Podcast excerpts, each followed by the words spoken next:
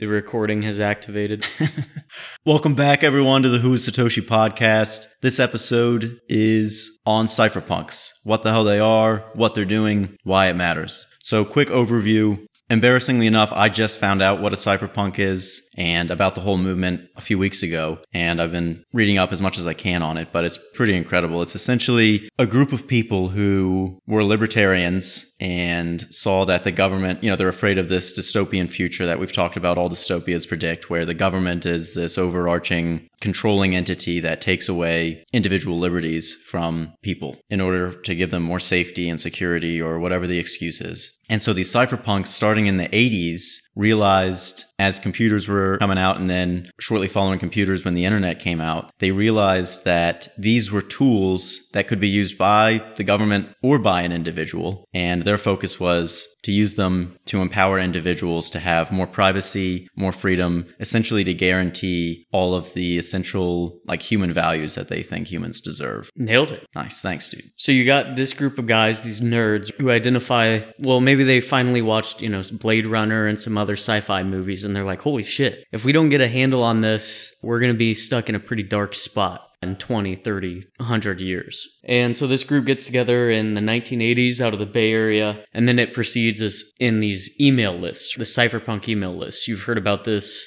or we've heard about this with respect to uh, where Satoshi launched his code. He released it to the cypherpunk mailing list on sourceforge.net, I believe, for where he posted the actual code. But he was corresponding this whole time, at least at the beginning, with this group of people. And that's another thing I had no idea of is that Satoshi is, or either was in this movement the whole time, or is like, he is a part of this movement. And people have been creating open source software, open source projects that a bunch of different groups have worked on, just the, the exact same way that Satoshi, you know, introduced the Bitcoin protocol to the, the mailing list, like you just said. And then he had other developers giving him feedback about issues or whatever else that it might have. And so this is something that's been going on since the 80s.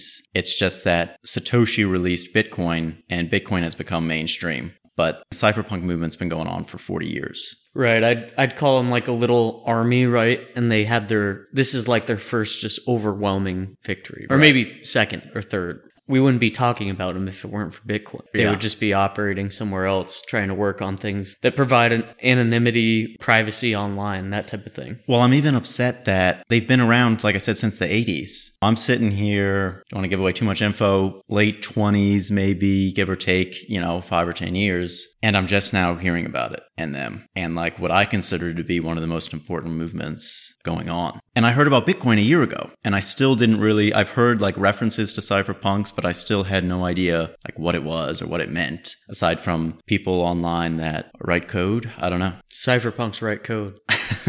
Is that a quote from someone? It's mildly famous. Would you say that the, the cypherpunk movement is it bigger than Bitcoin? Dude, that's a big one. I mean, if you look at it in certain terms, Bitcoin is a subset of the cypherpunk movement. Like the cypherpunk movement existed, and then from the cypherpunk movement, it's like a parent child relationship.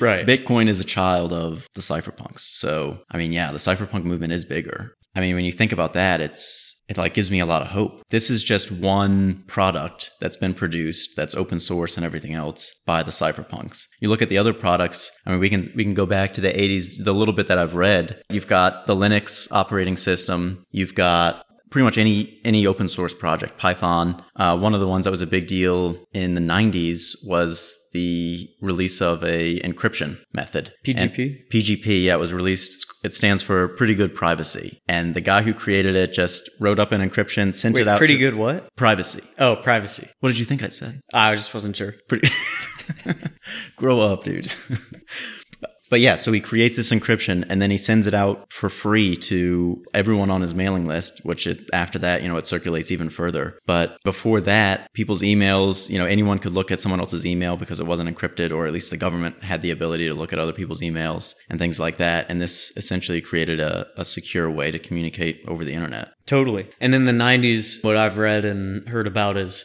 encryption was protected as this munition, right? As this military like weapon. But the cypherpunks, they think that everybody should be able to use it. There's no reason why the government should only be able to secure its own secrets. I should be able to secure my own secrets. If I want to have a private conversation over with someone over the internet, I should be able to do that. So guess what? I'm going to take your encryption and your your different algorithms for that and I'm going to release it to the world, whether that's on a paperback book or an email or like Adam Back wearing it on a shirt. And there's also a, a, degree of, of like futility in trying to contain information. And I, I'm not sure what they would stand for, but what, what I would say is I think it's an extremely unbalanced world that we're living in where the government can and big corporations can spy on you as much as they want without a warrant. And if it is a warrant, it's an expedited one. Oh, these people search these key terms. We're bordering on pre crime them observing you like minority report and stopping you from doing something you intend to do according to them. So you have no privacy with regards to a lot of these corporations and the government. Some of that fault is yours some of it is the government's i think. And then on the flip side of that they have ultimate privacy. Think about a trial. Let's just use a famous couple that may have been pedophiles, maybe involved in intelligence agencies, may have done international some, child sex trafficking. Yeah, they might have had houses in New York and New Mexico and Florida, maybe even their own island. and they may have been embroiled in the biggest scandal in history related to pedophiles and known hanging out with a ton of Hollywood, educational, and political elite. But guess what happens when they get put on trial? You don't see any of the pictures from their house. You don't get access to any of the information. Like, how do people not see this? When you have an imbalance, it's similar to the Second Amendment, where the power is completely shifted away from the individual and is on the hands of the government. Yeah, you brought up a few interesting points. So, the funniest thing going back to encryption being considered by the US government as a munitions and arms. And so the guy who created it, and it's it's this is I think apparent or or exists in like all the cypherpunks is this like reckless abandon for what the government says they can and can't do. So yeah. they've yeah, the government said that encryption for individuals, the government is going to treat it as a munition or an arms. And this guy releases pretty good privacy, his his encryption to this mailing list and to the world. And the government, the US government charges him with distributing arms. he's a he's a weapons dealer.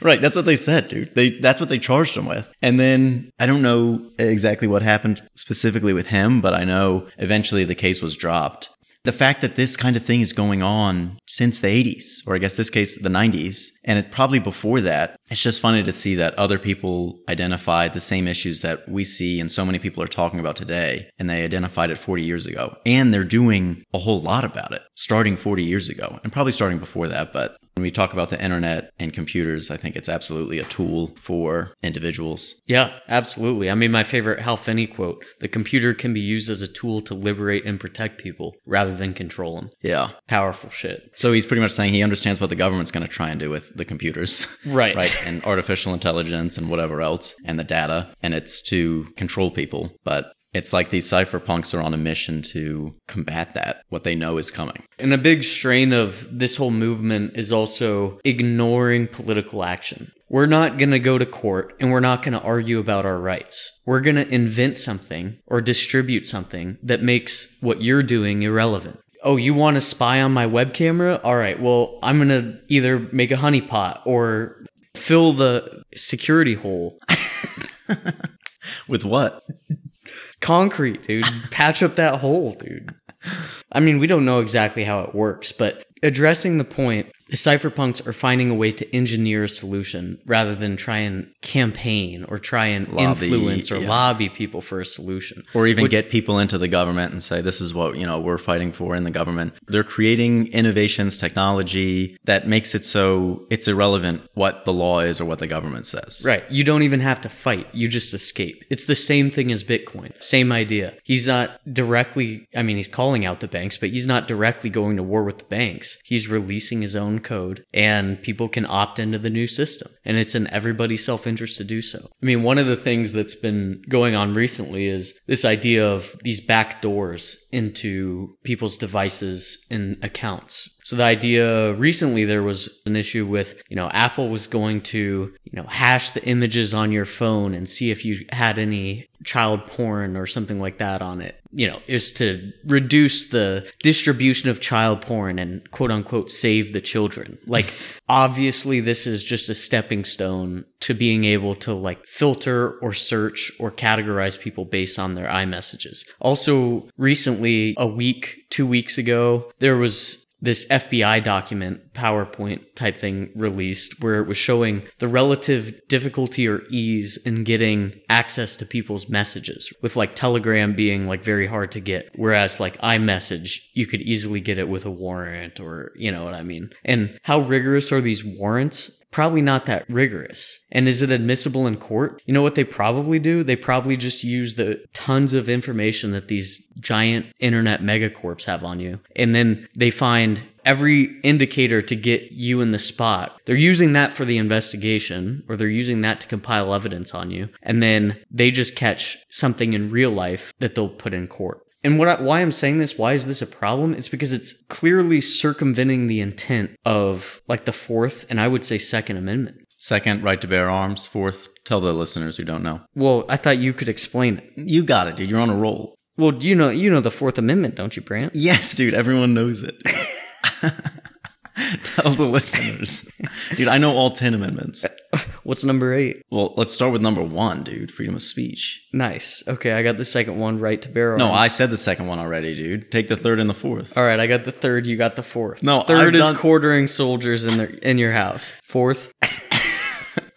All right, I'm just being facetious. Fourth is protection against search and seizure, right? Yes, so it's dude, basically course. saying you need a warrant in order to search someone. So I would say in that, you know, the founding fathers outlined that you have a right to privacy. They didn't have the internet, they didn't have phones at that time, but you could imply and extend that Search and seizure, yeah. and that right to the digital age and say, okay, well, maybe it's not within the government's right to look into all this information. And yeah, I'm not going to deflect all responsibility from people because at the end of the day, like the cypherpunks, what you've got to do is you've got to just opt away from big tech. You're doing part of it to yourself by signing up for these things. Yeah, I mean, this kind of goes towards, I think, what we've talked about in a few episodes where we're emphasizing the fact that in the future, everyone is going to need to be computer or software literate and how, you know, knowing how to write computer code and interact with computers and the internet and everything else is going to be, it's going to be like reading, writing, speaking, and then coding, coding ability. Because right now, the cypherpunks are the ones that are masters of code and they're able to kind of fight this war for the rest of us, which I'm grateful for. But I mean, yeah, I've got to learn to code better. And then back to the very famous quote cypherpunks write code. That's it. So they also stress a big importance on obviously anonymity when using the internet, but also pseudon pseudonymity, Pseudonymity. pseudonymity, see an enemy.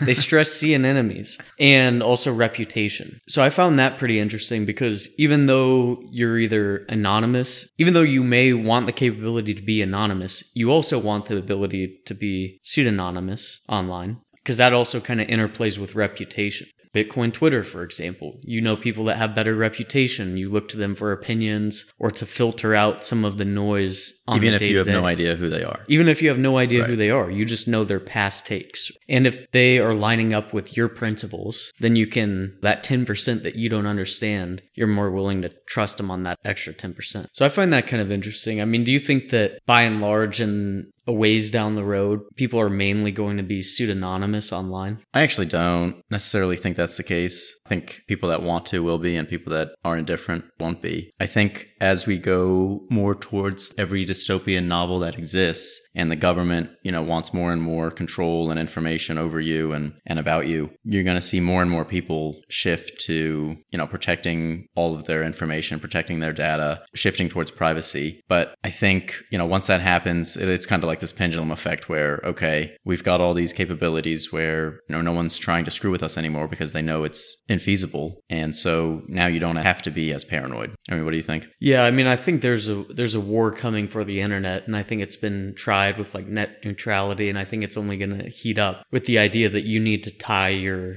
daily identity to your online persona. And I think pseudony- pseudonymity. I You've think got this, dude. I don't have this. Dude. I think fake names are important f- for the internet because, you know, just like the founding fathers, it allows you to disconnect it from your real identity, whether that's for safety reasons, like not being attacked or something like that. But it also is for appeals to authority and uh, straw man and, you know, just character hit pieces that people have as well. Like Yeah, ad hominem. ad hom, that's what I was looking for. Ad hominem attack. Another word I can't say. Yeah. Yeah. So when you're talking about the founding fathers, you're referencing like the Federalist Papers. Yes, and the anti federalist papers. Yeah. The better ones. I would say so. More decentralized. Yeah, that was another crazy thing. So when I was reading up about the the cypherpunks, and you know everyone's talking about decentralized finance right now and how that's a huge wave and it's so you know innovative and important, and the decentralized ledger, right? Decentralizing things. This is something that the cypherpunks realized 20, 30 years ago. Trying to think of what the specific example was, but it was a dude who created. Um, oh, it was it was to decentralize the mailing list. Mm. So they didn't want to have, you know, one central shutdown, one point of failure, so that if, you know, this one server or whatever it was fails, then the entire mailing list is, you know, scrapped. So he he developed, I don't know the specifics, but essentially a decentralized way to distribute the mail, which is just incredible. Yeah, I consider it kind of to be a fact that decentralized systems are always better than centralized systems. And then I've realized through Twitter and social media and talking to other human beings that that's not like common knowledge or that's not necessarily a fact. A lot of people think it's the other way around, but Well, I'd say they're more costly. When you say they're more costly, no. they're not more costly. They being centralized, decentralized systems are more costly than centralized systems. Yeah, like there's more, it's more inefficient. It's a trade off, right? No, I, I mean I disagree. That's a whole nother episode. If you want to touch on it real quick, we can. Oh no, I think I've got time. the idea that I mean the idea that because some something is centralized it's automatically more efficient whatever efficiency you gain you lose in the fact that you can't trust it so if you can't trust something no matter how efficient it is is irrelevant So, or quote unquote efficient it is is that how efficient they say they are you know who's now who's doing the measuring it's all too centralized and the whole thing is broken and doesn't work you can't say that a centralized system is better you just can't I don't. wasn't saying it was better. I was Well, just saying that what it sounded like more efficient. efficient. I don't know what the word better means then.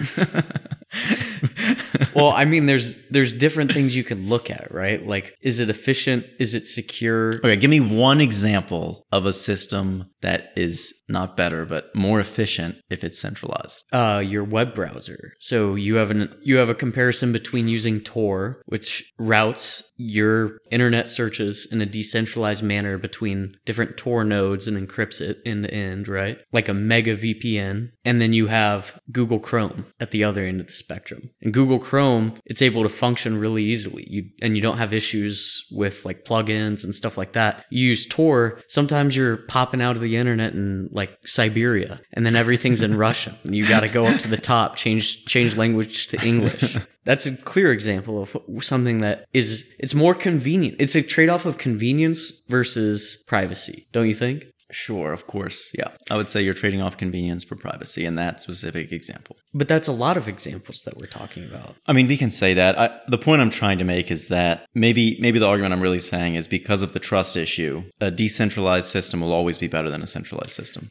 Simply because of just that trust issue. Everything else is irrelevant. I, I agree with your point that it's better. I'm not trying to get into semantics here. I'm kind of using that as a stepping stone to say people don't use privacy practices like the cypherpunks do because it's difficult. You have to know a lot about computers and know a lot about cryptography to be able to use them. Right now. Right. But what I guess what I'm saying is there's tools that are improving constantly in order for us to, to use them in a more secure manner. Sync.com, the same thing as Dropbox, except it's encrypted. Signal, Telegram, both just as easy as using messaging.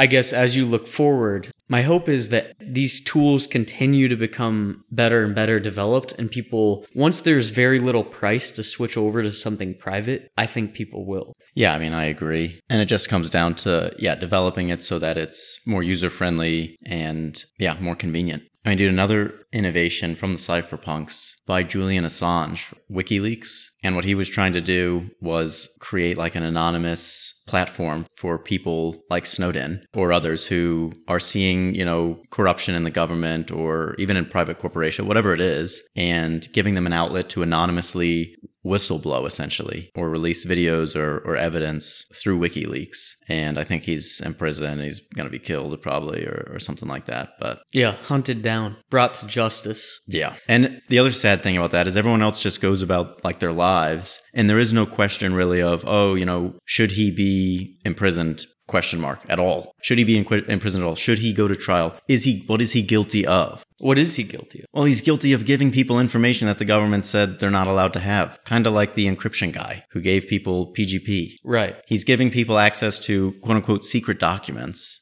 And maybe take the quotes off, fine. Dude, didn't Hillary Clinton give out secret documents to people? I know in a presidential debate that she told people what the response time is when the president orders a nuke, nuclear attack. She said it on a presidential debate. What is it?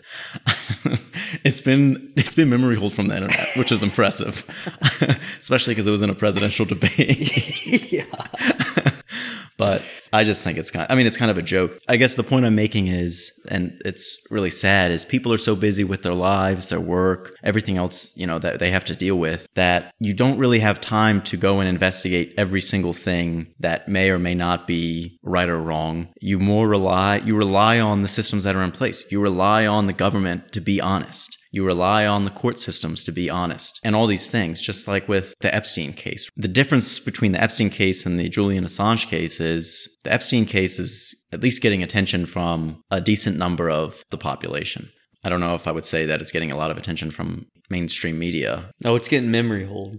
yeah. But at least people are like aware of that one. Whereas, I mean, with the Julian Assange, they're just going to say, oh, cyber terrorist. That's probably going to be the label. And then anyone who doesn't know anything is just going to, you know, oh, okay. And Yeah. That's, that's all they know about it. Right. That's what they've been told, which, I mean, it just sucks. I mean, it also goes into like your view of the government and should they be able to have, like, what, to what degree can they keep things secret? Should we have a massive network of spies and secrets and levels of clearance and hundreds of billions of dollars that flow into programs that we have no idea what they do?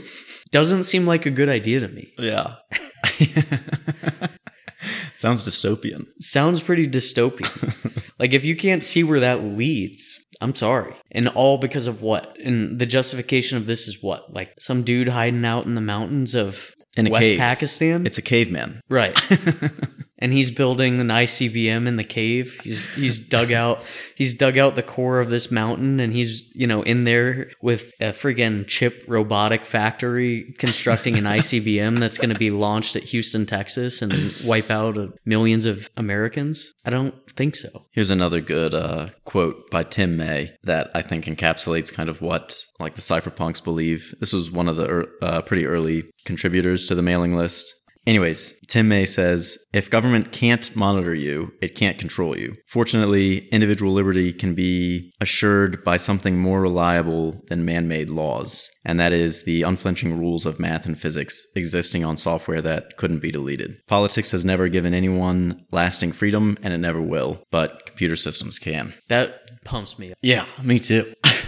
and actually, so the same place I got this quote was an article I was reading. They were also talking about what was the mandatory like reading list or maybe just highly recommended reading list for the cypherpunks. And they had three books on there. Uh, Atlas Shrugged, which we've already talked about. The Shockwave Rider, which I'm reading now and I'm almost done and it's really good. Highly recommended. And then the next one on the list is True Names or True Name, which I need to read. But yeah, if you're interested in, in this whole movement, check out those three books. So, what do you think the frontier of the cypherpunks is now? What are the big missions hanging out there? So, obviously, digital money was this thing forever that they wanted to create. And finally, we have that in Bitcoin, and it's on the ascent. What is the next battle for them to win? Yeah. I hate to say it's kind of like what we talked about in our first episode. If you remember, maybe first and second episodes. I don't want to sound like a shitcoiner when I say this, but I think it's this idea of getting rid of the middleman in all these different platforms, right? So we talk about Google, Facebook, Apple, Amazon, where, you know, you go to that central server or location or whatever, and then you're rerouted to whoever you're actually trying to connect to or, or send images to or text to or whatever it is, or purchase and sell to if you're using Amazon. And so I think the next kind of hurdle for the cypherpunks to to get us over is to decentralize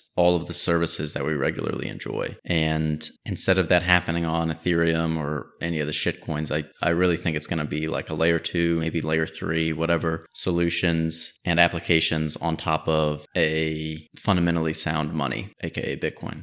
So here's one other thing I was thinking of is some of it could just be empowered by Bitcoin and we haven't like seen that ripple out yet. One example Saylor talked about in a recent interview was for social media like Twitter. There's all these bot accounts. When it comes to politics, who knows how many of the likes are actually organic? Who knows if they're just paying people in India to press like on the video or mm-hmm. whatever? Who knows if they're just nudging the CEO of YouTube or Twitter to Pranash or whatever your name is. Bump up the amount of likes on this. We need to show some support. Or take away the dislike button, which recently happened. so, you know, it's not all encompassing, but some of the issues could be solved with Bitcoin, I think, today. Like one example he's, he gave about the bots on Twitter was the fact that if you had to put like a 30 sat or whatever deposit down on an account. So you just deposit the 30 sats. If you ever want to cancel your account, you can pull it back out. But if you get banned or like violate the rules of this, then we're going to take the 30 sats.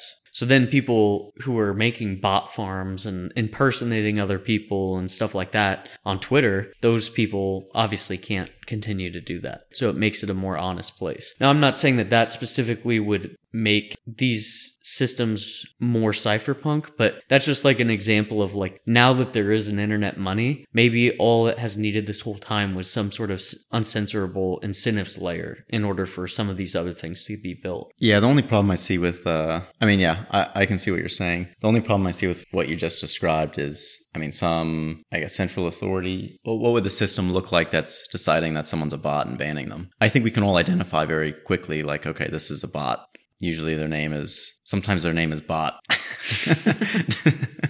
Depending this on the is Michael Saylor bot, and if you send me one Bitcoin, I'll send you back five. Right, but who gives that authority, or is it just community driven, or whatever that looks like? But that's, I think, it's an easy solution to you know overcome, or something that can be overcome. It's not necessarily a. So when I see the next frontier, I think of it as social media, dude. Because when I think about the internet and where people actually spend their time, I think it's on social media, whether that's Instagram, Facebook, Twitter, and that's the frontier that we just continue to lose ground on. I mean, just a few weeks ago, Jack steps down and now we've got Sensor face as the CEO.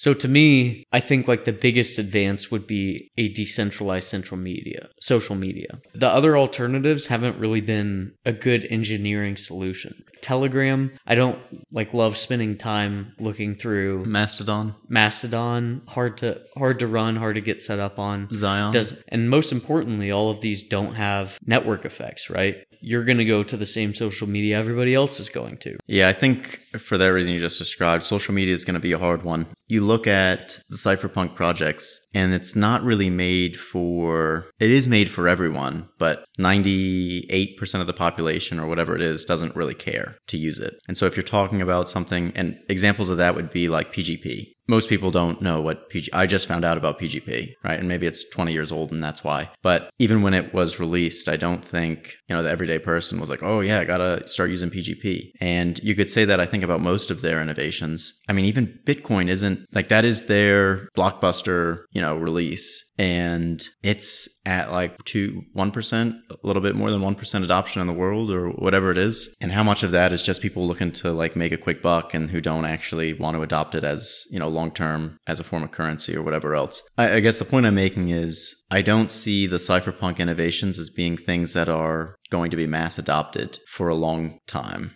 or, yeah. or implemented. So when you talk about needing a social media platform, I don't see it until the other social media platforms get far worse than they are now. I think it requires too much adoption for that to be like the focus of the cypherpunks. Maybe I'm wrong. No, I think you're right in a lot of respects, and the fact that like generally they're more focused on cryptography, right? Like that's the whole movement is cypherpunk, you know. And so you know more on the back end, more on the math, science, information science, data storage and retrieval, that type of thing, server side, rather than you know what we would think of as the front-facing user interface design of a social media, and not into like starting companies necessarily necessarily. It's more of a form of activism. Well, if I can jump in for a second, when we're talking about or asking the question, like, what are the cypherpunks going to do next? I think we need to keep in mind, like you said, they're more into cryptography, privacy, and in addition to those things, like maximizing individual liberty, right? They're very libertarian. And so they want fewer controls on the market, right? Generally, like they want a free market. And that's of everything, not just of stocks and stuff. They want a free market, the entire economy. They want to get rid of middlemen. And that's why I actually think that the next big project that they're going to be working on that's going to have a huge effect is what we're already seeing with like podcasting 2.0, where you're able to get rid of the middleman and the, the person listening is able to directly sponsor, or however you want to look at it, the, the podcaster. Um, and we've talked about this idea with artists too, right? Whether art, music, whatever it is they're producing, producers getting directly in touch with the consumer and cutting out one or multiple middlemen. I really think that's the next big project because that I think is where like our society or people within the society are losing a lot of their liberty or ability to act. And there's no there is no alternative to it. You know, if you want to do this, you have to go through these middlemen. Or if you want to be successful in that, you need to go through these middlemen. And they control and that means if you're going if you're going through these central entities, right, these massive corporations, I mean the massive corporations at this point they are the government. I mean, it's one and the same kind of. They're not the same, but Right, it's just another department. exactly. Yeah, we got the department, department of Facebook. Yeah, exactly. And I- Monitoring I, your think that's a I think that's a very common like viewpoint of libertarians to see it like that. And that's why I think that their next target is going to be decentralizing the massive corporations, de-empowering large central entities and re-empowering individuals. Right. And yeah, I guess I would say to your point, decentralizing all these things is in the cypherpunk ethos. Tor is in the cypherpunk ethos. BitTorrent is in the cypherpunk ethos. Bitcoin is. Certainly some more so than others, like Bitcoin squarely within exactly what they believe. Um, whereas some of the others can stray a little bit further away. I guess the main thing that you're looking at from the cypherpunk perspective is the fact that the government can have all this secrecy, all of these intelligence and legal assets that are able to pry into your life and deny you privacy. And I don't know if that has been a battle we've been winning over the past 10, 15 years. You know, you'd have to be a lot more knowledgeable than I and understand how secure a lot of these things are. Well, let me come in here then. Uh, Go ahead. I mean, I think we are winning. You think we're winning? Anyways, go on. Okay, well, thank thank you for that. But obviously, I want us to win, right? And I obviously want us to see the day where the individual is able to keep their information private and selectively reveal themselves to the world. So if I want to get into a bar, I just show them my date of birth. I don't have to give them any more information than that. I sign up for some service. All I have to give them is an email, so on and so forth. But uh, and on the flip side, the government can't spy on me.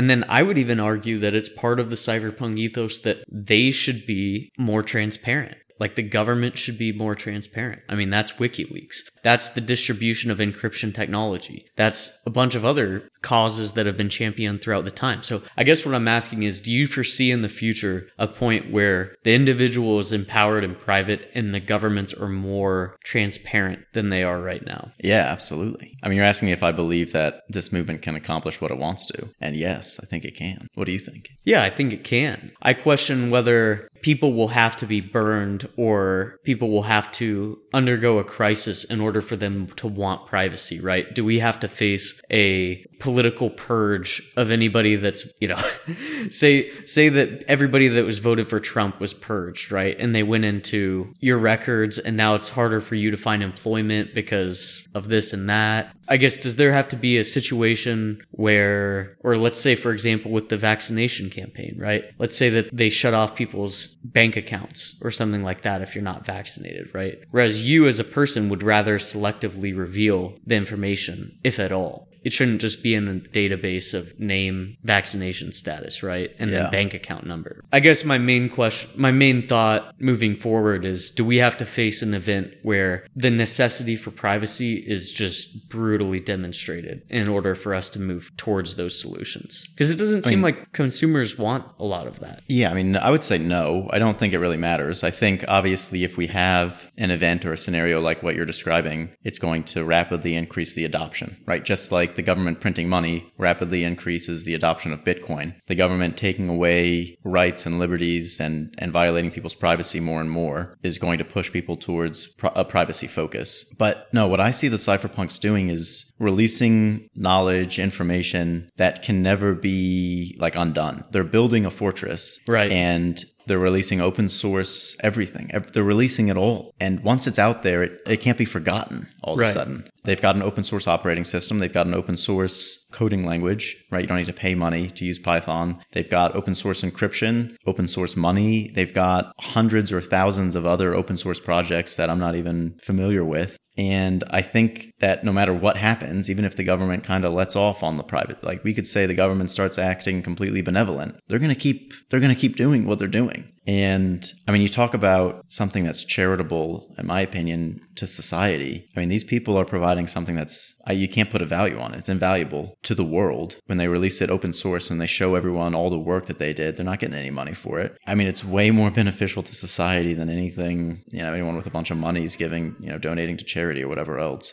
Let me ask you this. As you look forward through time, you have open source, which has some sort of level of competence. You can find an open source 3D design software and make something and get it and make it with a 3D printer that's open source and so on. Like everything out there has an open source alternative. Generally, the open source alternative is a lot clumsier and more difficult to use and so forth than the official the the business that's doing that. And that Yeah. makes sense, right? Do you think that we will always do you think the structure of the economy and how we function will always be this thing where the open source alternative is 80% of the solution and then the companies improve on that open source product for that other, you know, 90, 100% and that's that's the frontier that is always increasing. And then open source alternatives are always filling in those voids and also like following on that frontier behind it a little bit. Yeah, I mean maybe that's the case. I don't I don't know.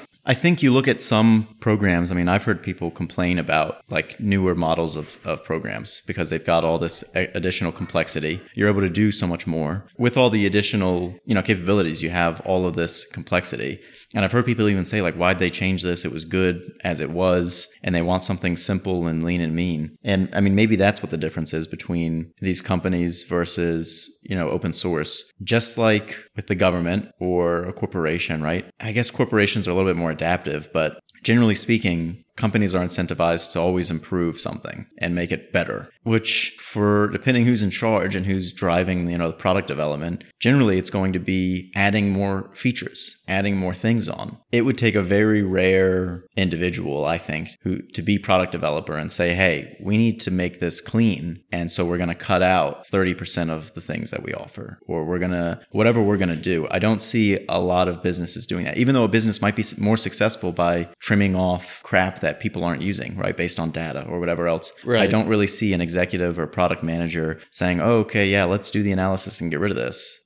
and and that getting approved. Well, that's kind of what I'm getting at is because because like you imagine a situation right now where you decided, okay, I'm going to opt for the most privacy possible, right? So I'm going to use Tor browser. I'm going to use uh, Linux. I'm going to only use, you know, Calyx OS or Graphene OS, whatever phone is open source and the most privacy produ- preserving. You're only using Signal and Telegram and so forth. You go through all of that, right? What would you say your technology level is equivalent to? Like roughly like 2005? Like you're only like what, 15 years behind where we're at right now, right? Like you objectively you can do more things than you could do in 2005. You have a smartphone, you can browse the internet, you have access to all this information. So I guess in my mind, one thing that I think about is the technology is increasing exponentially. And I think that the open source technology is shadowing the frontier of all technology by whatever that percentile is. Like it's 80% of what the cream of the crop is out there right mm-hmm. now, right? But that exponential increase is passing what you want as a consumer. So imagine a case like right now, like you may have not have thought the internet was too bad to use in 2005, but it's going to get even better to use all of these other privacy producing options in the future.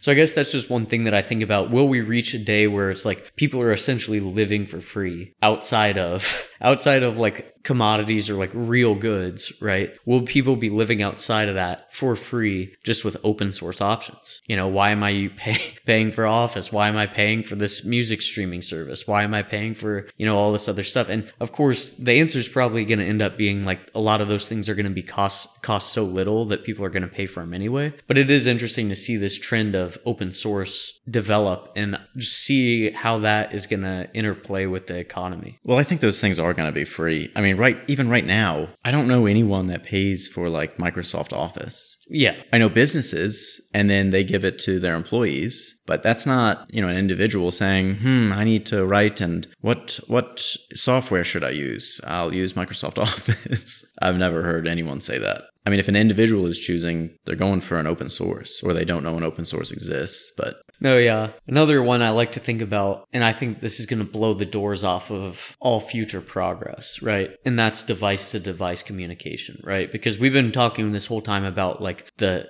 I guess we'd say like the protocol layer. Like who do you send your web traffic through? Like every, all these computers are physically hooked up to the internet. But what about what happens when your computer and my computer are sharing information through like a mesh network in the hardware world, right? And how does that change the web? Because I think that the next gigantic cornerstone of change for this whole movement is, you know, everybody has a phone. At what point do we have device to device communication where our phones are acting as re- like relays for each other's? And also it's more privacy producing in that way because you don't know exactly how your signal's getting from one point to the other, right? Or who's requesting what information. Yeah, I kind of see, and maybe this is out there, but I don't really think so. I see a world where, just like you said, you know, our phone is communicating maybe node to node or, or some other way where it's not all centralized. I also see individuals owning like their own private server, their own individuals self custodying all this stuff instead of outsourcing it to a service. Right. And you can, the whole system's going to be set up on a way where, hey, all you need to do is buy a $50, you know, computer that can run a server and you've got that next to your laptop or whatever your setup looks like. But uh, essentially, and I think that's what, I think that's what the cypherpunks are working on. Essentially the ability for everyone to be self-sufficient as an, at the individual level. And then the systems that the cypherpunks are going to create are going to enable us to I mean, if I'm running my own server, I can host a web page. Yeah. And I can, anyone who wants to interact with it can. And I can block anyone who I don't want to have interact with it. You could receive your own emails at your own house. Crazy. Yeah. I, you could even connect it to a printer and have it print out your email and then put it in a letter. And that way you just have a stack of letters instead of your email. What good would that do? Maybe some people like the tangible feeling of letters. Do you have more you want to say about people liking tangible things? I don't think so. Oh, all right. Okay. You're not, we're not ready for that. I mean, it was kind of a joke. Oh, well, you've talked about wanting tangible things yourself, dude, like a bookshelf instead of your Kindle and a record player instead of your phone and Bluetooth to a speaker. And I forget the others. Yeah, we need decentralized alternatives to, to those too.